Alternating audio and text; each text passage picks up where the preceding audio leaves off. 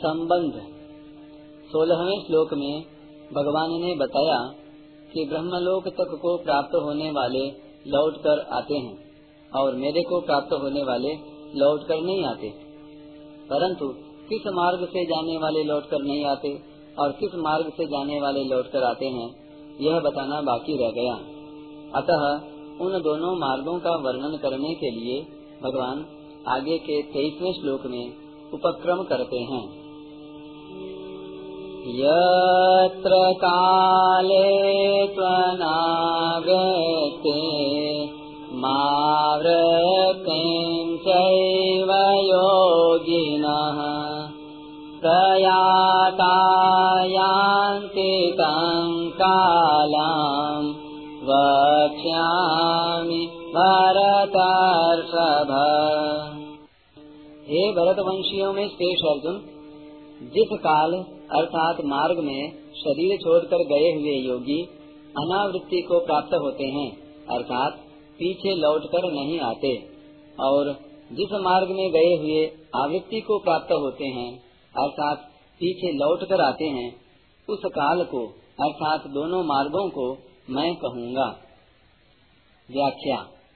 जीवित अवस्था में ही बंधन से छूटने को सद्यो मुक्ति कहते हैं, अर्थात जिनको यहाँ ही भगवत प्राप्ति हो गई, भगवान में अनन्य भक्ति हो गई, अनन्य प्रेम हो गया, वे यहाँ ही परम संसिद्धि को प्राप्त हो जाते हैं। दूसरे जो साधक किसी सूक्ष्म वासना के कारण ब्रह्मलोक में जाकर क्रमशः ब्रह्मा जी के साथ मुक्त हो जाते हैं, उनकी मुक्ति को क्रम मुक्ति कहते हैं। जो केवल सुख भोगने के लिए ब्रह्मलोक आदि लोकों में जाते हैं, वे फिर लौट कर आते हैं। इसको पुनरावृत्ति कहते हैं? सद्यो मुक्ति का वर्णन तो पंद्रहवें श्लोक में हो गया, पर क्रम मुक्ति और पुनरावृत्ति का वर्णन बाकी रह गया। अतः इन दोनों का वर्णन करने के लिए भगवान आगे का प्रकरण आरंभ करते हैं। यत्र काले पुनरावृत्ति मावृत्ति चैव योगिन प्रयाता यान्ति कालम वक्ष्यामि भरतर्षभ।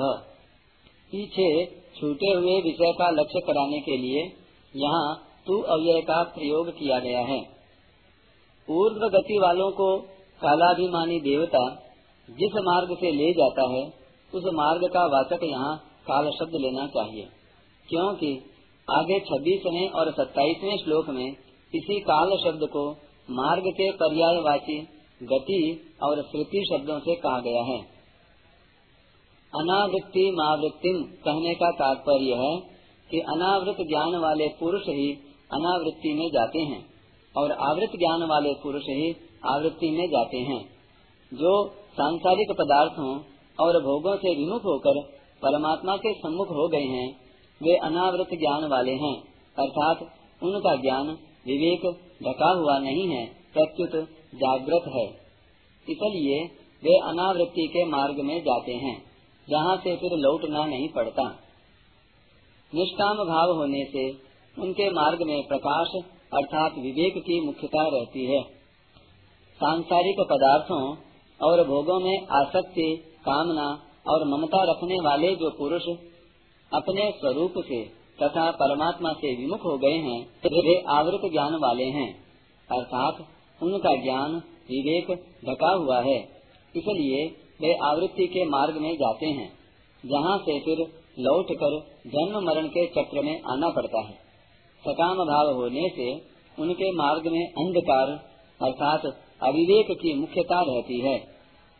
जिनका परमात्मा प्राप्ति का उद्देश्य है, पर भीतर में आंशिक वासना रहने से जो अंत काल में विचलित मना होकर पुण्यकारी लोगों को, यानी भोग भूमियों को प्राप्त करके फिर वहाँ से लौट कर आते हैं। ऐसे योग भ्रष्टों को भी आवृत्ति वालों के मार्ग के अंतर्गत लेने के लिए यहाँ चैव पद आया है। यहाँ योगी न पद निष्काम और सकाम दोनों पुरुषों के लिए आया है।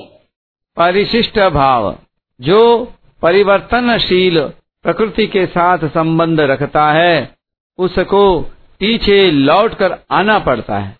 परंतु जो परिवर्तनशील प्रकृति के साथ संबंध नहीं रखता उसको पीछे लौटकर नहीं आना पड़ता।